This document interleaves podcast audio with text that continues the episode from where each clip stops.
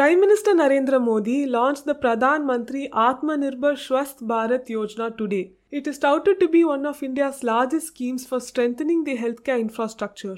What is it all about? Here's all you need to know.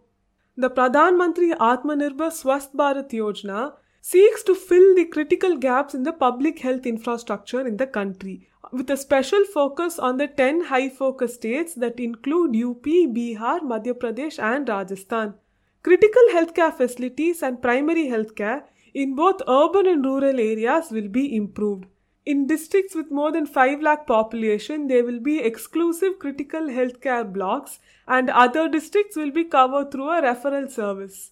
The scheme will support 17,788 health and wellness centers in the rural areas in the 10 high focus states. Over 11,000 health and wellness centers will be set up in urban areas in all states. Integrated public health labs will also be set up in all districts. Thus, people will gain access to a range of diagnostic services in the public healthcare system itself. A National Institute for One Health, four new National Health Institute for Virology, a regional research platform for the World Health Organization Southeast Asia region, nine biosafety level 3 laboratories, and five new regional national center for disease control will be set up.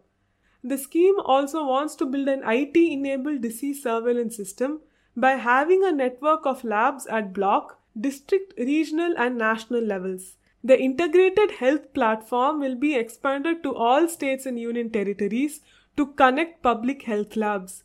The scheme also seeks to operationalize and strengthen public health units to detect, investigate, combat, and prevent public health emergencies and disease outbreak. There are also plans to increase the number of trained frontline healthcare workers to respond to such emergencies.